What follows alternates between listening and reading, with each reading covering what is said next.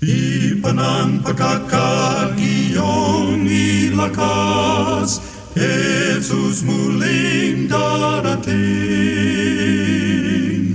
Mga manlalakbay kayo'y magalang. Jesus muling darating. Ito ang tinig ng pag-asa. Isang palatuntunan sa radyo na nagsasabing si Jesus ay muling darating, tiyak na darating, at malapit nang dumating. Kaya kaibigan, humanda kang siya'y salubungin. Siya'y darating, siya'y darating, Jesus muling darating. Ang programang ito ay inihahatid ng Adventist World Radio. At ako ang iyong kaibigan, Ner Caranza, nag-aanyaya na samahan niyo kaming muli sa 30 minutong paghahayag ng mga kaalaman sa malusog na pangangatawan, masaya at matatag na sambahayan at higit sa lahat sa pagtuklas ng pag-asa na nagmumula sa salita ng Diyos. Binabati natin ang ating mga kababayang sumusubaybay sa ating palatuntunan sa loob at labas ng ating bansa. Dalangin namin na kayo ay nasa mabuting kalagayan at nasa pag-iingat ng ating puong may kapal. At sa ating mga kaibigan na nagpadala ng kanilang mga pangalan at address upang makatanggap ng aklat at aralin sa Biblia na ating ipinamimigay, ito po ay amin nang naipadala. Sana'y natanggap nyo na at ito'y maging pagpapala, karagdagang kaalaman para sa inyo. Sa iyo naman na nagnanais ding magkaroon ng mga aralin sa Biblia at ng aklat na aming ipinamimigay, ang gagawin mo lamang ay sumulat sa amin sa Tinig ng Pag-asa, P.O. Box 401 Manila, Philippines. Tinig ng Pag-asa, P.O. Box 401 Manila, Philippines. O mag-email sa tinig at awr.org. Tinig at awr.org. Maaari ka rin mag-text o tumawag sa Globe 0917-1742-777. 0917-1742-777 at sa Smart 0968-8536-607.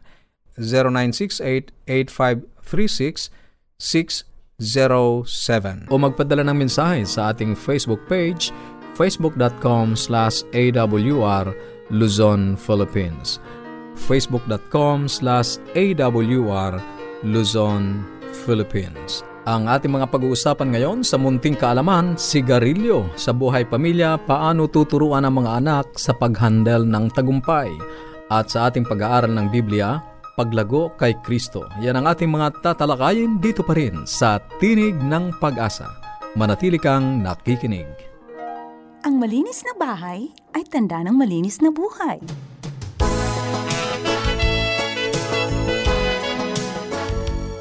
Ang paalalang ito ay hatid sa inyo ng Gabay sa Kalusugan. Sigarilyo. Ang katotohanan. Ang paninigarilyo ang pinakamasamang bisyo. Narito ang mga dahilan sang-ayon sa mga otoridad at manggagamot. Una, masama sa iyong puso at utak. Nagdudulot ang sigarilyo ng alta presyon, atake sa puso at stroke. Ang usok ng sigarilyo ay sumisira sa dingding ng ating mga ugat na nagpapakipot nito. Pangalawa, masama sa baga at pwedeng magka-empaisima. Dahil sa usok ng sigarilyo, umiitim at naninigas ang iyong baga. Sa katagalan ay hindi na ito makapagdadala ng hangin o oxygen sa iyong katawan. Hahabulin mo na ang iyong hininga at sa katagalan ay maaaring mangailangan ka ng oxygen tank para lamang mabuhay. Pangatlo, masisira ang iyong sex life. Ang sigarilyo ay pwedeng magpakipot sa ugat ng ari ng lalaki.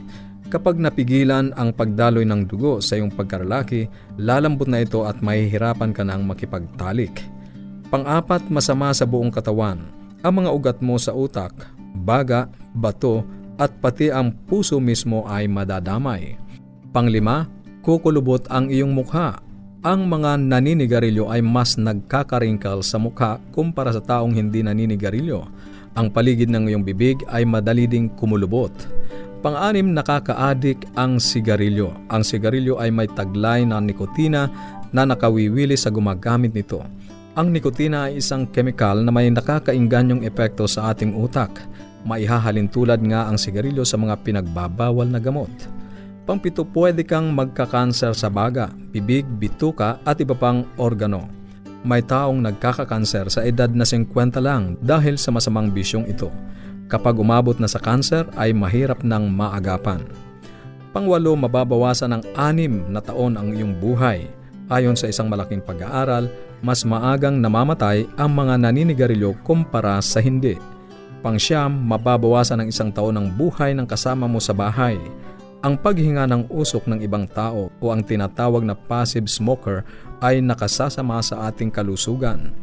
Ayon sa pagsusuri, kapag nanatili ka ng isang oras sa lugar kung saan may naninigarilyo, para ka na ring humithit ng tatlong stick ng sigarilyo. Madali ding hikain at sipunin ang mga bata marami pang masamang maidudulot ang paninigarilyo, katulad ng pagbaho ng hininga, paninilaw ng iyong ngipin, pagkakaroon ng ulcer at iba pa. Kaibigan, kung gusto mong humaba ang iyong buhay, itigil na ang paninigarilyo.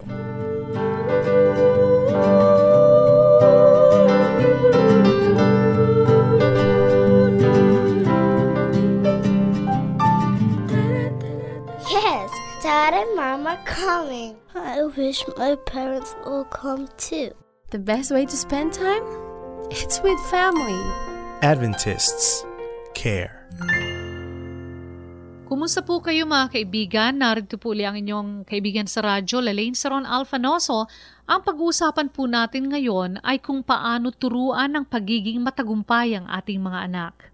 No success is valued highly in our culture. Ano po? Pwede nga natin pong masabi na ang sosyudad natin ay success-oriented. At walang pagdududa na bawat mamayan sa bayan na ito o sa bansang ito ang nakakadama ng pressures na dulot ng pagiging matagumpay o successful.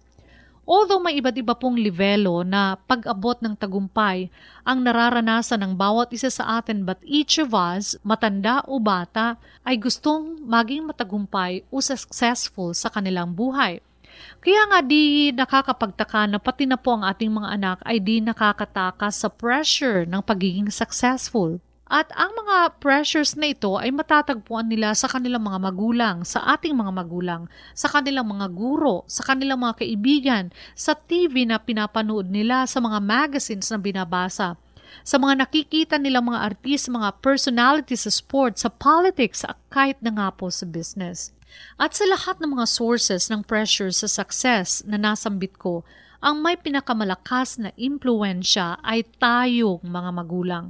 Kung ano ang ating sinasabi at pinapahiwatig sa kanila tungkol sa pagpapahalaga ng tagumpay will determine whether our child will blossom or buckle up in the process of growing up successfully.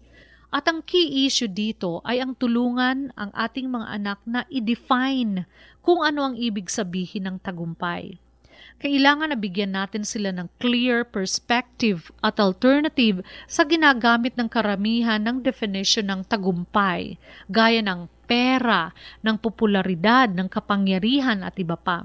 Kailangan na maipakita natin sa ating mga anak ng genuine success sa kanilang buhay ay ang magiging mabuting kristyano at yan ang soul na dahilan kung bakit sinilang sila sa mundong ito. Magiging matagumpay tayo ng mga magulang kung matutulungan natin ang ating mga anak na madiskubre ang personal sense of worth and identity sa pagiging matugumpay sa mata ng Diyos. At sa layuning yan, mga kaibigan, kailangan na matulungan natin ang ating mga anak na maka-achieve ng maliliit na tagumpay sa kanilang araw-araw na buhay na magsisilbing building block sa isang productive o produktibo at progresibong buhay. Kaya nga, minsan tayo mga nanay at tatay, ano ho, ang kadalasan na ginagawa natin pag nakikita natin ang ating mga anak na gusto maghugas ng pinggan, gusto maglinis ng table, ano ho, at gustong tumulong sa mga yaya na magwalis sa bahay, ayaw natin kasi alam natin na hindi nila magagawa, di ho ba? Oh, stop it, you're too young to do it batang-bata ka pa, baka mabasag mo pa ang plato. Pero alam niyo po, sa ginagawa natin yan sa ating mga anak, tinuturuan natin sila na maging mababa bumaba ang self-esteem nila, no? So, sa ating pang-araw-araw na buhay, kung nakikita natin na gustong tumulong ng ating mga anak, kahit na po nabubuhos ang tubig sa pagtulong nila sa paghugas ng pinggan, ano ho, kung tumutulong ang ating mga anak, wag ho kayong magagalit. You should even be happy because that way, natutulungan nyo siya na ma-boost ang kanilang self-esteem. That is what we call little success no, in their lives. Bigyan mo sila ng konting tagumpay uh, let them taste little successes in their lives because that way you can boost their moral. Mga kaibigan, marami pa po tayong pag-uusapan kung paano natin mapapanatiling malusog masayang ating pamilya at kung paano natin mabuboost ang moral ng ating mga anak sa mga susunod pong serye ng Buhay Pamilya. Meanwhile, nagpapaalam po ang inyong kaibigan, Lelaine Seron Alfanoso. Maraming salamat po. Lagi na lang tayong ganito. Hanggang kailan ako magtitiis? Maayos pa ba to? Forgive and accept. It's worth loving over and over again. Adventists care. Ang bahaging iyong napakinggan ay ang buhay pamilya. Patuloy ka naming inaanyayahan na makipag-ugnayan sa amin kung mayroon kang mga katanungan o kung nagnanais kang magkaroon ng mga aklat na aming ipinamimigay at ng mga aralin sa Biblia. Ang atin pong address ay Tinig ng Pag-asa, P.O. Box 401, Manila, Philippines. Tinig ng Pag-asa, P.O. Box 401, Manila, Philippines. O mag-email sa tinig at awr.org. Tinig at awr.org. Maaari ka ring mag-text sa Globe 0917-1742-777. 0917-1742-777 at sa Smart 0968-8536-607 0968-8536-607 Maaari ka rin magpadala ng mensahe sa ating Facebook page facebook.com slash awr Luzon, Philippines. facebook.com slash awr Luzon, Philippines. Dadako na tayo sa pag-aaral ng Biblia at nakatutuwang isipin at sa kabila ng maraming mga kabalahan sa buhay ay pinili mong pakinggan ang salita ng Diyos. Sa Juan 5.39, sinabi mismo ni Jesus, Sinasaliksik ninyo ang mga kasulatan sapagkat iniisip ninyo na sa mga iyon ay mayroon kayong buhay na walang hanggan at iyon ang nagpapatotoo tungkol sa akin. Ang ating paksa, paglago sa buhay kristyano. Ang buhay ng tagasunod ni Kristo ay tulad sa isang halaman. Upang ito ay tumubo at magbunga, kailangan ng tubig, hangin, sinag ng araw, pataba at pag-aalaga. Kung merong kulang sa mga sangkap na ito ay malamang na mamatay ang halaman o kaya ay hindi magbunga at mabansot. Ang Biblia ay may mga sinabing paraan upang lumago ang isang tagasunod ni Kristo sa pagkakilala sa Panginoon. Ang ating pag-aaral ngayon ay nahati sa dalawa. Ang una ay ang araw-araw na pagkaing espiritual. Sa kasaysayan ng bayan ng Diyos ay nagkaroon ng pagkakataon na pinahintulutan ng Panginoon na ang mga Israelites ay magutom sa isang natatanging dahilan. Ito ay natala sa Deuteronomio 8, talatang 3. Ang nakasulat ay ganito, Ikaw ay pinagpakumbaba niya ng ginutom kaniya at pinakain kaniya ng mana na hindi mo nakilala, ni hindi nakilala ng iyong mga ninuno, upang kanyang maipaunawa sa iyo na hindi lamang sa tinapay nabubuhay ang tao, kundi sa bawat salitang lumalabas sa bibig ng Panginoon. Ang talatang ito ay siya ring sinipi ng ating Panginoong Kristo kung maaalala nyo nang siya ay tuksuhin sa ilang ni Satanas. Pagkatapos niyang mag-ayono ng apat na pong araw, ay nilapitan siya ng Diablo at tinuksong gawing tinapay ang bato. Ngunit ang sagot ng ating Panginoong Yesus, hindi lamang sa tinapay nabubuhay ang tao. Ang pagpapahintulot ng Panginoong Diyos sa mga Israelites na sila ay makadama ng matinding pagkagutom ay upang idiin sa kanila na kung papanong ang ating physical na katawan ay kailangang pakainin Ganon din naman ang ating spiritual na kalagayan. Kaibigan, alam ko na ikaw ay nakaranas din ng pagkagutom.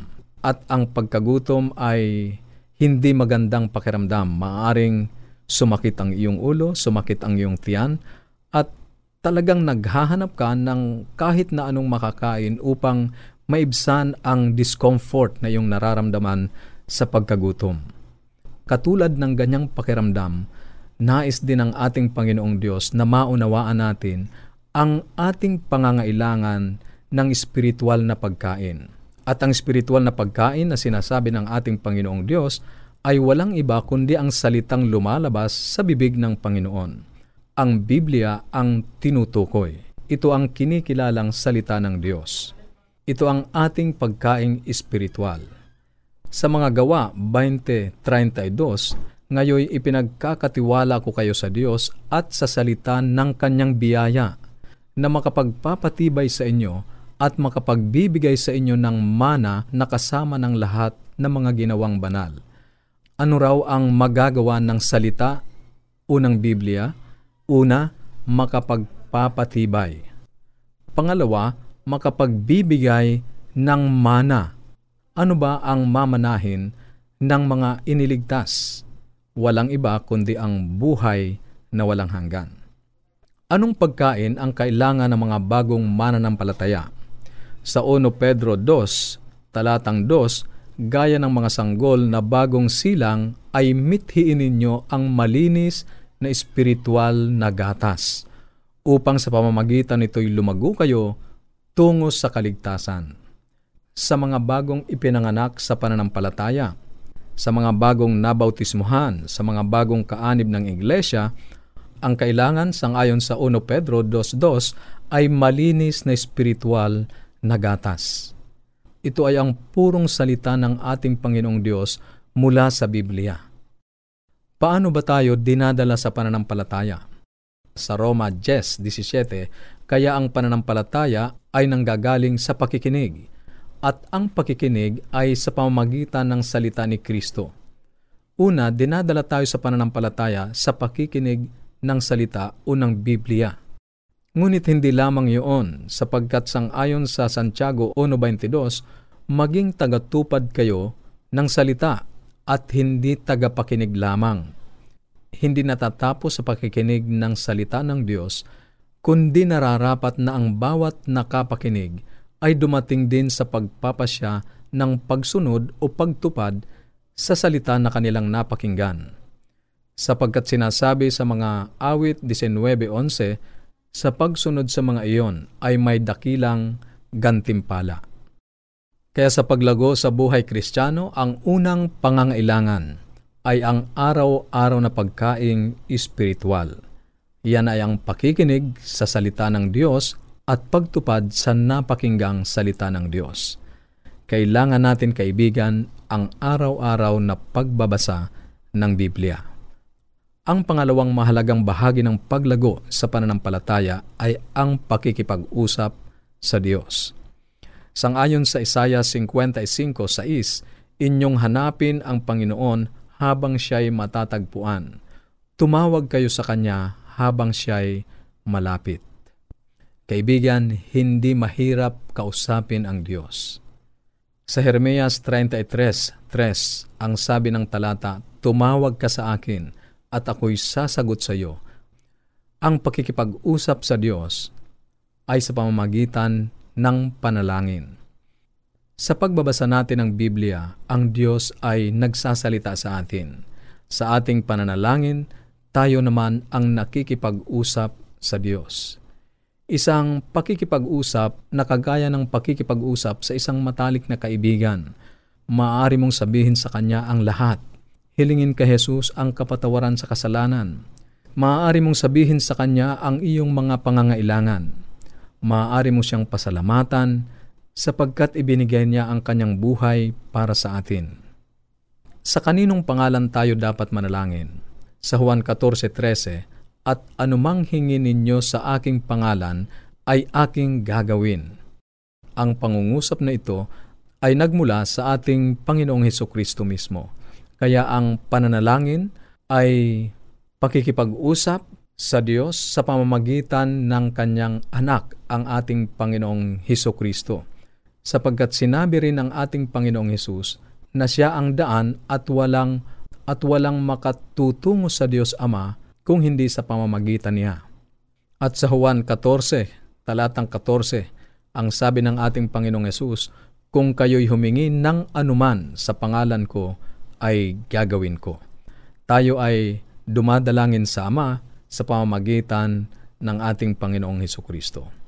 Gaano kadalas tayo dapat manalangin? Kaibigan, mayroong isang nagsabi na ang panalangin ay hininga ng kaluluwa. Kaya't kung ang pananalangin ay paghinga o hininga, kung papanong ang ating physical na katawan ay mamamatay kung sa ilang minuto ay hindi tayo makahihinga, ganun din ang kalagayang espiritual. Kung papano ang ating paghinga, ganun din ang ating pananalangin kung ang pananalangin ay maihahalin tulad sa paghinga. Sa Epeso 6.18, ang sabi ni Apostol Pablo, Manalangin kayo sa Espiritu sa lahat ng panahon, sa bawat panalangin at pagsamo, at sa bagay na ito ay maging handa na may buong pagtsatsaga at pagsusumamo. At sa 1 Tesalonica 5.17, Manalangin kayong walang patid. Ito ay pagpapakita ng walang pagkaputol na pakikipag-ugnayan sa ating Panginoong Diyos. Ano man ang ating ginagawa, hindi mo kailangang lumuhod, hindi mo kailangang pumikit, ngunit maaari mong iugnay ang iyong isipan sa ating Panginoong Diyos. Pagbulay-bulayan ang kanyang kabutihan, isipin ang kanyang dakilang sakripisyo upang magkaroon tayo ng kaligtasan. Alalahanin ang mga talata sa Biblia ang mga pangako ng ating Panginoong Diyos mula sa kanyang salita. Kilalanin ang kanyang makapangyarihang kamay sa pag-appreciate ng mga nilikha sa sanlibutan ito ng ating kapaligiran. Ang kilalanin ang ating kapwa-tao bilang nilikha sang ayon sa wangis ng ating Panginoong Diyos ay pagpapanatili ng ating pakikipag-ugnay sa manlalalang. Sa Marcos 1.34, ang halimbawa ng ating Panginoong Hesus ng kanyang estilo ng pananalangin. Ang sabi sa talata, ng madaling araw habang madilim pa, Pagbangon ni Jesus ay lumabas siya at nagtungo sa isang ilang na lugar at doon ay nanalangin. Ganon din naman sa Lucas 5.16, subalit umalis si Jesus patungo sa ilang at nanalangin. At sa Lucas 6.12, siya ay nagtungo sa bundok upang manalangin at ginugol ang buong magdamag sa pananalangin sa Diyos. Sa halimbawang ito ng ating Panginoong Yeso Kristo, hindi lamang sa simbahan siya nagtutungo para manalangin. Pinipili niya ang lugar na tahimik sa ilang sa bundok at ang oras na tahimik. Madaling araw, gabi, hating gabi, mababasa natin sa Biblia na ang ating Panginoong Hesus ay nanalangin. Kaya kaibigan, tunay na ang pananalangin ay pakikipag-usap sa ating Ama at ito ay magagawa natin kahit saan tayo naroon. Ito ay katunayan ng malaking pagpapahalaga ng ating Panginoong Yeso Kristo sa kapangyarihan ng pakikipag-ugnay sa Ama sa pamamagitan ng panalangin. At maganda ring isaalang-alang natin ang kanyang tagubilin kung paano tayo mananalangin. Sa Mateo 6:5 hanggang 10, narito ang tagubilin ng ating Panginoong Yeso Kristo sa mga alagad kung paano manalangin. Ang sabi niya, kapag kayo ay nananalangin, huwag kayong maging tulad sa mga mapagkunwari sapagkat ibig nilang tumayo at manalangin sa mga sinagoga at sa mga panulukan ng mga lansangan upang makita sila ng mga tao. Hindi kailangang ipakita sa iba ang ating pagiging relihiyoso o kaya ang ating pagiging mapanalanginin. At sa pananalangin, ang sabi ni Jesus, ay huwag kayong gumamit ng walang kabuluhang paulit-ulit na tulad na ginagawa ng mga hintil. Ang pananalangin ay pakikipag-usap sa Ama kung ano ang nasa ating mga puso at hindi ang mga panalangin sinaulo na wala namang kaugnayan sa atin. Napakaganda ng huling bahagi ng panalangin ito na itinuro ng ating Panginoong Heso Kristo sa mga alagad. Ang sabi ng huling bahagi ng panalangin ng ating Panginoong Yesus, masunod nawa ang kalooban mo kung paano sa langit, gayon din naman sa lupa. Sa pananalangin ay hinahanap natin kung ano ang kalooban ng ating Panginoong Diyos. Sa pananalangin ay hindi natin ipinipilit kung ano ang gusto natin, kundi inilalagay natin ang ating sarili sa pagkamasunurin kung ano ang kalooban ng Diyos sa mga bagay na ating hinihingi. Sa anong kalagayan tayo dapat matagpuan sa ating pananalangin? Una, manalangin ng may buong pagtatyaga. Sa Kolosas 4.2, magpatuloy kayo sa pananalangin. Pangalawa, manalangin ng may pananampalataya. Santiago 1.6, humingi siyang may pananampalataya na walang pag-aalinlangan. Pangatlo, pagkilala sa kalooban ng Diyos. 1 Juan 5.14, kung tayo'y humingi ng anumang bagay na ayon sa kanyang kalooban, tayo'y pinapakinggan niya. Pangapat, pagpapatawad sa iba sa Marcos 11:25 at 26, kapag kayo'y nakatayo na nananalangin, magpatawad kayo kung mayroon kayong anumang laban sa kanino man. Panglima, walang pinananatili o minamahal na kasalanan. Sa mga awit 66:18, kung iniingatan ko ang kasamaan sa aking puso, ang Panginoon ay hindi makikinig. Pang-anim, pagsunod sa mga utos ng Diyos. Kawikaan 28.9 ang naglalayo ng kanyang pandinig sa pakikinig ng kautusan, maging ang kanyang panalangin ay karumaldumal. Hindi katanggap-tanggap sa ating Panginoong Diyos ang panalangin ng hindi sumusunod sa kanyang mga utos.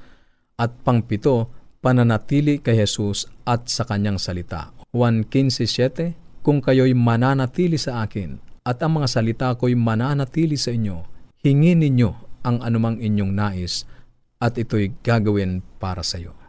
Tiyak na diringgin ng ating Panginoong Diyos ang ating mga panalangin kung ilalagay natin ang ating mga sarili sa ganitong kondisyon.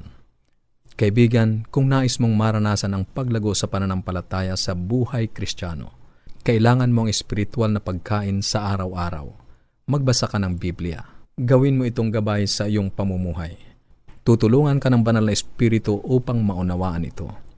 Pangalawa, panatilihin ang pakikipag-ugnay sa ating Diyos Ama sa pamamagitan ng panalangin. Ito ang hininga ng kaluluwa.